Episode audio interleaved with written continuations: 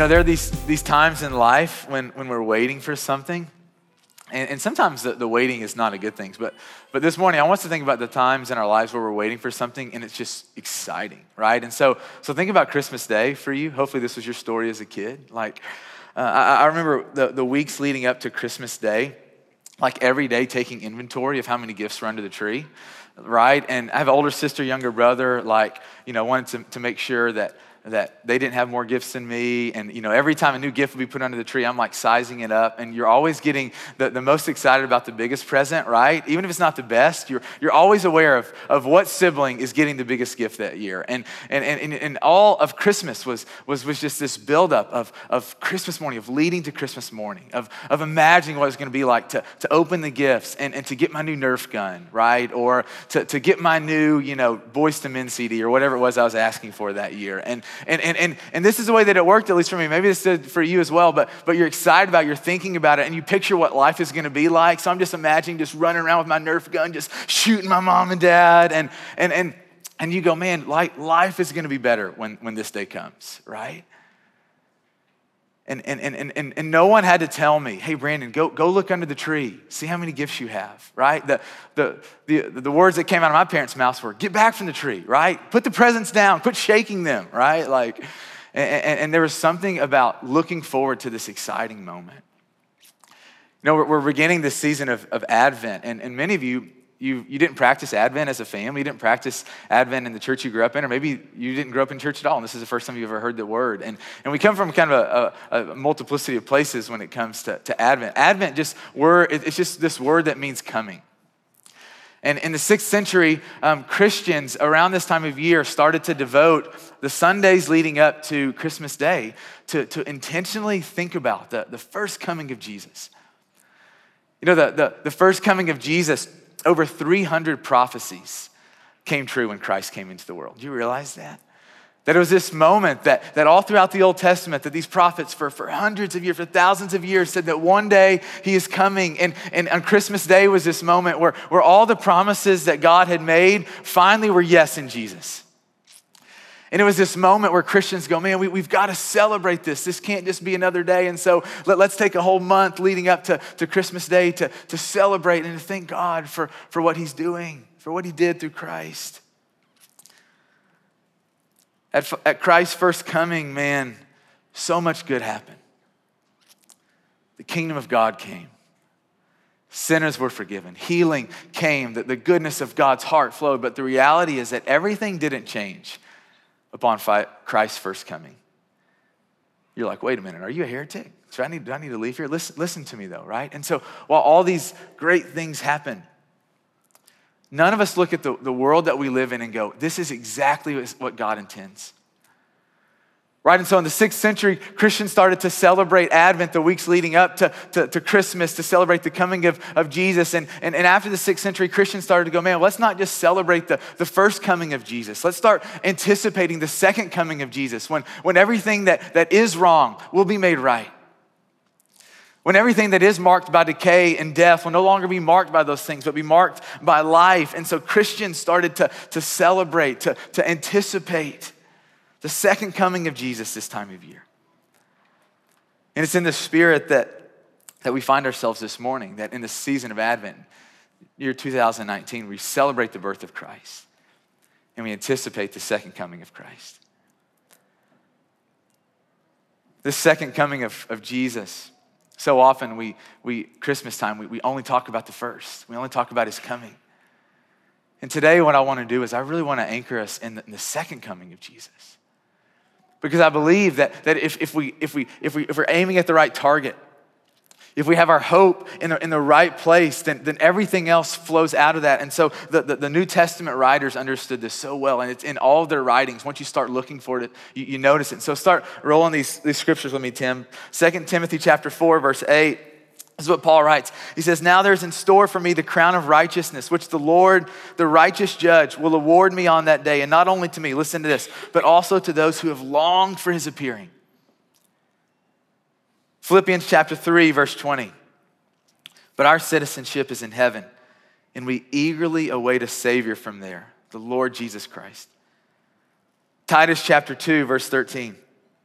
while we wait for the blessed hope, the appearing of the glory of our great God and Savior Jesus Christ, who gave himself for us to redeem us from all wickedness and to purify us for himself, a people that are his very own, eager to do what is good. Hebrews 9, verse 28. So Christ was sacrificed once to take away the sins of many. He will appear a second time, not to bear sin, but to bring salvation to those who are waiting for him. Revelation 21, verse 3 and 4. Then I heard a loud voice from the throne saying, Look, God's dwelling place is now among the people, and he will dwell with them. They will be his people, and God himself will be, them, will be with them and be their God. He will wipe every tear from their eyes. There will be no more death or mourning or crying or pain, for the old order of things has passed away. And so, as Christians, we come here today and, and we celebrate that Christ has come, but we look forward to the day when Christ will come again. And so, our, our anthem, I invite you to repeat this after me. All throughout Advent, we're going to say this Christ has come, and Christ will come again. Christ has come, and Christ will come again. And this morning, I want us to look at, at two questions I want us to take inventory of our hearts and, and to ask God to align our hearts with, with His heart on, on, on helping us understand two things what our hope is in and how we wait. This morning, we're going to look at, at, at what our hope is in as Christians and how we wait. You know, biblical hope is not wishful thinking. It's not even optimistic thinking. You know, we sometimes use hope like that. You know, we'll, we'll say things like, hey, are you going to be able to get that project done? Like, Jonathan, you can be able to get all those reports run by the end of the day. And so often response is like, man, I hope so, right? Or, or man, are you going to be able to come to the party on Friday night, Ty? And you're like, I, I hope so if Dolly lets me, you know, right? Like, and, and, and, and we have these, this way of talking where, where hope is, is marked with uncertainty right? It's, it, it's, it's yet to be determined, but yet underneath it, there's this optimism, right? Optimism based upon a bunch of things, experiences or, or projections of how long we think things are going to take. And there's nothing wrong with, with how we use the word hope, like in our context, right? But I want us to be careful that we don't let our, our usage of the word hope kind of move into the way that the Bible uses the word hope. See, biblical hope is, is rooted not in wishful thinking or even in optimistic thinking, but, but in certainty. Biblical hope is, is, is rooted in a person. Go to that next slide. Hebrews chapter 6, verse 19 says, We have this hope as an anchor for the soul, firm and secure. It enters the sanctuary behind the curtain where our forerunner Jesus has entered on our behalf. Our, our hope is, is, is not in these, in these things. Our hope is in a person. His name is Jesus, who, who was and is and is to come. Jesus, who, who is written about in the scripture, who fulfilled all the prophecies. Jesus, who is alive in heaven, who, Austin, when you get on your knees and praise, he, he hears you. Jesus, who one day every eye will see, he actually is real. He's not just some figment of our imagination, this person that we invented to make us feel better. That, that Jesus, who was and is and is to come, he is the one that has all of our hope, that all of our hope is rooted in. You see, in what happens in life, even as Christians, is that we do this thing where we begin to, to not put our hope in Jesus, but in the things that we want Jesus to do for us. And when that begins to happen, we, we, we always end up disappointed. And, and what happens is that, that our faith, we, we go through sometimes these, these shipwreck moments of faith. When our hope is not put in Jesus and, and who he is and, and, and his return, but in the things that we want him to do for us. And so here's what I mean. So you're at a moment where, where you prayed for something. I mean, you really prayed for it, and it didn't come true and you just felt so let down by God. And maybe it was a family member that had cancer and you prayed and you fasted, and every day for 30 days you got on your knees and you begged God, and, and, the, and the death still came. Or maybe you've been praying for, for reconciliation for, for a family member that's been estranged. Or for, or for people who are going through divorce. You've been praying for reconciliation and it doesn't come. See what happens? When all of our hope is in the things that we want God to do for us instead of God Himself, when these things come, it completely shipwrecks our faith.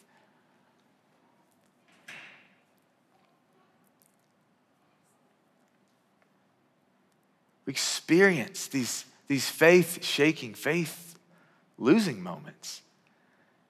And sometimes we don't even realize we're doing it. Because our hope is, is not in Jesus, who was and is and is to come. This morning I was getting ready, and, and the Lord was reminding me of the song, It Is Well. Did a little bit of reading. The, the man who wrote the song, this guy's name Horatio Spafford.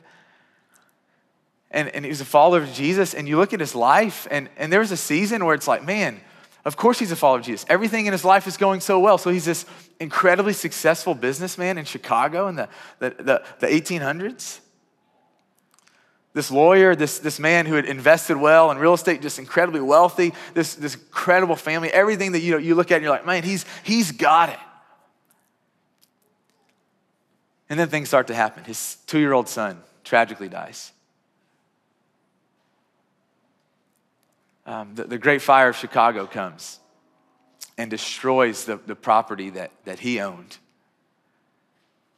And so he goes from this, this father of a son to father no more, a son. All his investments done.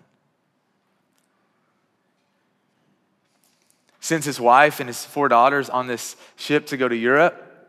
And on the way to Europe, their, their, their ship hits another ship. The four daughters drown. The wife survives, and, and, and, and, and you look at this guy's life and you're like, is he Job? Right? And, and, and so often what happens is the, the, the, the moments of testing come. When, when hard things come, it, it reveals what our hope is actually in. And God, in His grace, actually sometimes allows us to go through these things so that we don't anchor our lives to things that will ultimately disappoint us, so that we, alter, so that we anchor our lives to the thing that will never disappoint us. And so on the way to, to Europe, he's, he's, he's riding over on the ship to, to greet his grieving wife. And listen to these lyrics. These are not in It Is Well that, that we sing today, but listen to his, his lyrics. Though Satan should buffet, Though trials should come, let this blessed assurance control that Christ has regarded my helpless estate and has shed his own blood for my soul. My sin, oh, the bliss, you know this line, of his glorious thought. My sin, not in part, but the whole, is nailed to the cross. I bear it no more. Praise the Lord, praise the Lord, O my soul. In the last verse, but the Lord, tis for thee, for thy coming we wait. The sky, not the grave, is our goal. O trump of the angel, O voice of the Lord, blessed hope, blessed rest of my soul. You see, this man, his heart was anchored in Jesus, his life was anchored in Jesus. And my, my, my question this morning for us is man, have, have you become detached from the Lord in this way? And, and, some of you, maybe you have this morning where you've been putting your hope in, in something other than Jesus, like a Christmas tree that's lights are unplugged. It's not as magnificent. And, and, you, and you plug the lights in, and all of a sudden the, the light comes. And I go, some of you become detached from this hope. And I think with this morning, what the Lord's wanting to do is to, to Chevy Chase style reattach you, right? Like to anchor you in the hope of Jesus. You ever had a moment in life where, someone did something kind or generous for you? Not because they were obligated, because they just wanted to. Like purely out of the goodness of their heart. You know, those things just, just have this way of, of, of sticking with you. I remember right after I, I left Lipscomb, I worked in campus ministry for almost two and a half years, and, and I left to work full time here at, at Ethos. And, and I remember about a, a couple weeks after leaving, this, this guy who was a part of our church family, a student at Lipscomb, he, he took me to this Mexican restaurant. And he said, Hey, um, you're just, you're doing the right thing. And I know you're scared and I know you're, you're, you're anxious about this, but I want you to know you're doing the right thing. And, and I want to pay for your lunch. And I'm like, you're a junior in college. Why are you, you know, like, I have a job. And, and he said, no, no, no, I'm paying for your lunch. I invited you to lunch. I'm paying for your lunch today. There's something about that moment that happened in, in October of 2010 that I still remember to this day. This, this small gesture of, of kindness, of goodness that he wasn't obligated to. And I go, I bet if, if I went around and, and asked you, think about a time in your life where someone did something for you they weren't obligated to, out of the goodness of their heart. Hebrews chapter 9, I love the, the scripture that, that Sarah read earlier. Christ was sacrificed once to take away the sins of many. Do you really believe that Jesus has taken away your sin? Nick does. That, that, that God doesn't just overlook and, and ignore our sin. He doesn't just pretend it didn't happen. No, He sent Jesus to be our substitute. You ever been a part of a team or, or a class where, where someone did something wrong and then everyone got punished for it? Kate, you ever done that to your kids? yes. Right? I remember these times in, where, where, in, in football, someone would show up late to practice and it's like everyone on the line and we're like, I can't wait to get in the locker room, right? Like, or, or, or, someone's talking in class and, and they keep talking and the teacher is just fed up with it. It's like, all right, no one gets recess today. And you're like, I hope I get to sit by you on the bus later today, right? Like it's coming for you. And you ever had a moment where, where, where, where, where everyone gets punished for the, the fault of one?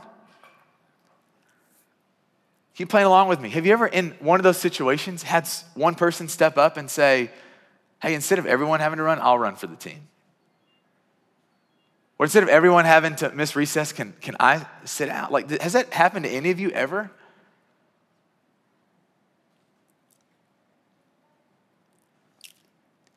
You see, we, we have to understand that our sin, it, it, it leads to, to death. Romans 6 says it like this it says, our, our, our, the wages of sin is death which means a, a, a, losing access to life. It's this disconnect from God. That's what happens in our sin. It doesn't always feel that way. We might not even name it, but, but there's this separation between us and God. We, we earn death. And when, and when, Christ came to earth the, the first time, he, he came to, to die our death. He came to, to plug the lights back in so that we'd have access to the Father once and again and, and for all times. And I go, when we truly understand that Jesus was our substitute, that he, he saw in us the kid that was talking, that deserved to get punished, said, I'll take the place. When we truly understand that he was our substitute, man, we, we, we want him. Paul says it like this in Philippians chapter 1 verse 23, I desire to depart and be with Christ. You know, I've, I've read that passage many times in my life. And if I'm being honest, for the majority of my life, I could read that, but I didn't really, I don't mean that. Like, if, if I was writing this, I would probably say something like, I desire one day to depart and be with Christ uh, until I can do all the things that I really want to do right? It's like I, I want to I want to get married, I want to have kids, and I want to travel, I want whatever it is that that that that you do that, that you want to do. And I go, man, so often we, we do this thing where where we put these things in front of Christ. And Paul understood the substitute of Christ. He understood the love of Christ. Never has there been a love like Christ. No one has ever loved you like Jesus. No one will ever love you like Jesus. And we get glimpses of it of sacrificial, selfless love in our friends and in marriages and, and, and in our families. We get glimpses of it in movies and in music. But man, we, we long, our hearts long to, to live in this place of selfless, sacrificial love that only Jesus can give. Your spouse will never be able to give it to you. Your parents, your kids will never be able to give it to you. Your house church will never be able to give it to you. You will always be disappointed. But Jesus, the one who loves you, Drew, through all of your ups and downs, never takes his eye off of you. He loves you. Who is our hope in? What is our hope in? Is our hope in the things that God will do for us? Where's our hope in Jesus? I love what Jesus says in John chapter 17, verse 24. He says, he says this Father, I want those you have given me to be with me where I am. I go, Allie, Jesus prayed this prayer for you in John 17 because he wanted you to be with him and Melissa and Mary Beth. What are we, what is our hope in? Our hope is in Jesus, the one who wants us. So, how are we to wait for him? First question is who is our hope in? Our hope is in Jesus. It's not in the things that Jesus does for us, it's in Jesus himself. So, how are we to wait for Jesus? I learned a, just a great example from my son a couple weeks ago, we had some friends coming over and they had some kids. So we told our kids, hey, hey, your friends are coming over. And Jones's first response was, great, I'll be outside waiting for them. And we're like, buddy, I, they're going to be over in like a couple hours. Like, It's cold, like it's rainy, like stay inside. And he was just like resolute, I'm not staying inside. My friends are coming over. Like I will be there to see them round the corner. Like as soon as they they park the car, I'm gonna open the door, I'm gonna get in the car, help them get out of their car seat. You know, he's just like, he is all in. And and, and I love this because my posture is like, hey, when they get here, they'll ring the doorbell. We'll know that they're here. And he's like, no, you miss out on something, Dad. When you're not waiting and watching. There, there's something about, about having our eyes open, eagerly desiring. Think about those moments in life where, where someone has been waiting well for you. Man, you come home from college, your mom and dad have your favorite food, right? You're like, this is awesome. They're ready for you. They're, they're waiting, they're, they're watching for you. Or, or, or, have you ever had someone invite you over to dinner and, and, and you show up and you don't have to cook anything, you just get to show up and eat their food? They're, they're waiting for you. They're, they're, they're ready. And I go, what is our posture in waiting for Jesus? Like when we think about Christ returning, how often do we think about that day? How often do you think about Christ returning, Joey? What life will be like? A bride thinks about her wedding day over and over and over again. Finley's already talking about her wedding day. I'm like, you're seven. You think about that moment where, where you get that degree that you worked so hard for and standing on that stage. Right? We, we know how to eagerly desire things. And the beauty of Jesus is, is that he's promised us that when he returns, everything that hasn't been changed will be changed that the attacks of the enemy, you know, some of you, it's just a, a constant assault in your head. When Christ returns, that will not be the case anymore. There'll be no more accusation. For some of you, when Christ returns, that the physical pain and ailments that you just live with, that no one else knows about, will be gone. When Christ returned, the, the pain that's in our hearts from loss, from rejection, the pain is gone. And so this morning, I go, man, my, my desire is that we would become people that, that eagerly anticipate. And if we've fallen asleep, if we've become unplugged, that we would plug back in, we would go, yes, you're right. And so, three quick things this morning. How do we, how do we prepare? How do, what, what does it look like for us to wait? The first thing is this that we purify ourselves. Throw up that, first, that slide, please, Tim. 1 John 3, verses 2 and 3 says this Dear friends, now we are children of God. What we will be has not yet been made known, but we know that when Christ appears, we shall be like him, for we shall see him as he is. And all who have this hope in him purify themselves just as he is pure. You know, each of us, we, we get caught up in things of this world. It just happens. We sin, we stumble, we lose focus. And what happens when we do that is, is we come into God's presence and we, and we confess. We just say we're sorry. I'm trying to teach Jones right now. He's having a really hard time saying he's sorry. He'll do something wrong and then he just gets embarrassed and he shuts down. And, and I go, that's a picture of, of some of you. You sin and you're like, I'm better than that. I shouldn't have done that. And so you go and hide, right? And, and, and, and some of you, it's not embarrassment and sin, it's pride.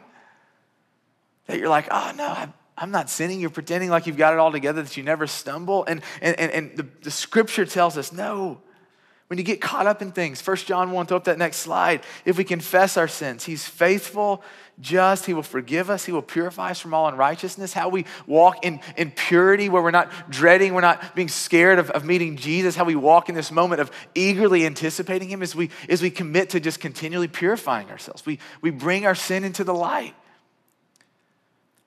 On Wednesday morning, I gather with a group of guys and we pray. And a couple weeks ago, Shay was there and he said, Man, hey, I feel like that, that we're supposed to just confess some sin this morning, and, and I've got to go first. And it's never fun to, to go, you know what, this is where I missed it. And, and we're scared, we're embarrassed, we're proud, whatever it is that keeps us. But, but this thing happens when we come into the light. You actually, it, it, you're purified. The Lord looks at you and goes, Yeah, you're clean, you're good, you're beautiful. We, we purify ourselves. The second thing is we do is we wait patiently. We wait patiently. Romans chapter 8, verses 23 and 25, that next slide. Not only so, but we ourselves who have the first fruits of the Spirit, we groan inwardly as we wait eagerly for our adoption to sonship, the redemption of our bodies. For in this hope we were saved. But hope that is seen is no hope at all. Who hopes for what they already have? But if we hope for what we do not yet have, we wait for it patiently. You know, in this life, man, when, when, when things aren't lining up on earth as they, as they are, as they should be, as they will be in heaven, don't lose hope. Man, when, when the cancer and death and rejection, man, when, when you get rejected because uh, you, your boss says, hey, you're not cutting it, or you get rejected in that relationship, or that, that person that, that, that, that you're loyal with, they, they just completely disown you. Or when disease comes in and it takes, and, and, and I go, man, when these things come, and they're going to come, don't lose hope. Patiently wait. And we all love the idea of patience in theory, right? Like, I love the idea of being a patient person. But man, being patient, Jake wanting to get out the door, right? And it's like little Jake is taking a long time. You're having to feed him. He pooped again. And it's like, ah, he's teaching you patience. How do we do that though? How do we wait patiently? I think we pray. I think we praise Him. It's through prayer, it's through praising Him. You know, how, how long does it take for you to take a good intention and to form it into a habit? You know, we, we, we every, everyone is different, but we I overheard this conversation this week with, with, we were with Courtney's family for Thanksgiving, and one of her cousins was talking about, yeah, I have this desire to, to work out and to exercise, and I'll do it once, one week, and then, you know, it's like, well, I had the best of intentions. And it's like, we, we do that with God too, we go, man, I want to be a praying person. I want to, I want to know how to do this. And, and so we, we'll try like a little prayer time with God, or we'll try reading our Bible, and, and it's hard, and, and then we do it again a week later, and it's like, man, so how do we take these intentions and bring them into to habits, to disciplines? I encourage you in this season to find an Advent reading plan and just commit to reading it every day. You know, on your phone, on the, on the app. I, I invite you to, to listen to worship and to sing along instead of listening to NPR or some random podcast. It doesn't have to be all day, but, but in a time where, where you might be listening to those things, put worship on. Put some of these Christmas songs on. Sing the actual Christmas songs behind them. Tell God what, what makes you happy, where you need help. Like, I think, I think this is what it looks like to wait patiently on God. These are some just examples for, for, for you to go, man, I, I, I want to wait patiently. I don't know how. Be in the scripture, spend time praying. So the first thing we do we purify ourselves. Second thing we do is we wait patiently. The third thing that we do is, is we provoke others. Hebrews chapter 10, verse 24 says, Let us consider how we may spur one another on toward love and good deeds. That, that word spur also means provoke, it means to, to stimulate. You know, I, I, I love this. This kind of been a, a verse for me for a while. John chapter 5, verse 17, where Jesus says, My Father is always working. And, and I actually believe that. I, I believe that He's always working in, in your neighbors and your coworkers and in your life and your family life, that God is always working. And, and I go, what does it look like for you in this Advent season to, to stimulate their thinking? Man, to, to provoke their thinking, to help people around you who don't know Jesus, to, to think about and to see what God is doing in their lives. And I don't know what that looks like for each of you. A couple weeks ago, I'd read about this man that every day he woke up in his prayer, he, he literally said to God, God, just whatever you want me to do today, tell me and I'll do it. And think about if, if, if that became the pattern for your life, where, where every day you woke up and you're like, God, your, your commands take priority today. Right? And many of us are like, man, but what about work? What about family? What if God called me to do something else? I, I encourage you, maybe experiment this on your day off. So a couple Fridays ago, I felt like I was supposed to just pray this Lord, what do you want me to do today? And on the backside of our property, where our house is, there's a nursing home. And I felt like the Lord was saying, I want you to go to that nursing home today. Like Courtney was, was praying with some people. Finley was at school, so it was me and Jones and Merritt. And honestly, I just had things that I wanted to do that day. Like I wanted to work in the yard. I wanted to, you know, get all the leaves together. I just, I wanted to do my own things. And, and so I, I found myself praying, God, what do you want me to do today? He told me, and then I started to negotiate. You ever done that? Like, but what if next Friday, God, like, or, or what if uh, I do this, you know, tomorrow? And I felt like he just said, you asked me and I told you. I'm like, okay, Lord, I'm going to do it. So Merritt and Jones and I go to this nursing home and we sit with these, you know, two just elderly people and you know both of them just living in this home right now and, and nothing crazy happened but i had this opportunity that the person who's in charge of all the social activities like hey what are you doing? Like why did you come here today? And i'm like i just felt like the lord told us to come here and do this. She's like okay cool like these are some people to hang out with. And, and, and, I, and I share that to go, man, I, so often I think God, he, he just, he wants us to, to take the, the chances, to listen to him, to, to look for opportunities to provoke, to, to stimulate what he is doing in others, people's lives. And for us, the, the call is, is, is, is to provoke others to spur one another on towards love and good deeds. I saw this in Jill a couple weeks ago. You know, Logan had a, a hard week at work, and she sent a text to a few guys, and she said, Hey, he's just having a hard time at work right now. It's just been really hard and stressful. Will you just reach out to him, encourage him? And I'm going, She's thinking about someone who's trying to encourage and, and spur on towards love and good deeds. And what does it look like for us in this season to, to think about the other people in this room, to think about the people that live beside us on the street and go, man, how can we spur people on into the love of God? And maybe it's inviting them to church. Maybe it's inviting them into your home, cooking a meal for them. And I don't know what it is that God's inviting you to do. But go, this is such a prime season for us to, to not just think about the, the first and second coming of Christ, but to invite other people into the reality of who Christ is. Here's what I want us to. Here's how I want us to end this morning. I want us to take just a few minutes and throw this last slide up, Tim. With the people around us, I want you just to, to, to share. What's the Holy Spirit saying to you this morning? And the reality is, you, you might go, hey, nothing. Like, or I didn't hear, I haven't heard anything yet. Um, but but I, I encourage you to, to think like this was, was there something that, that brought real confirmation? Maybe it was a passage of scripture, something was said. Maybe it was even something that Dale, uh, a line that he read us to, something that confirmed, yeah, I'm, I'm doing that. And maybe the Holy Spirit was just going, yeah, keep on that path, Aaron. Or maybe it was a place of conviction. Something that, that, you know, a scripture or something I said, and he just stung, kind of in a bad way, right? Or in a good way, but like, you know what I mean? Like, ah, oh, it means I have to do something with that. And so here's what I want to do. I want us to take a few minutes with the people around us, if you feel comfortable, and just share. What was the Holy Spirit saying to you? You don't have to make something up. But let's process this together, and, uh, and then I'll call us back into time of communion. So let's take a few minutes, discuss the question.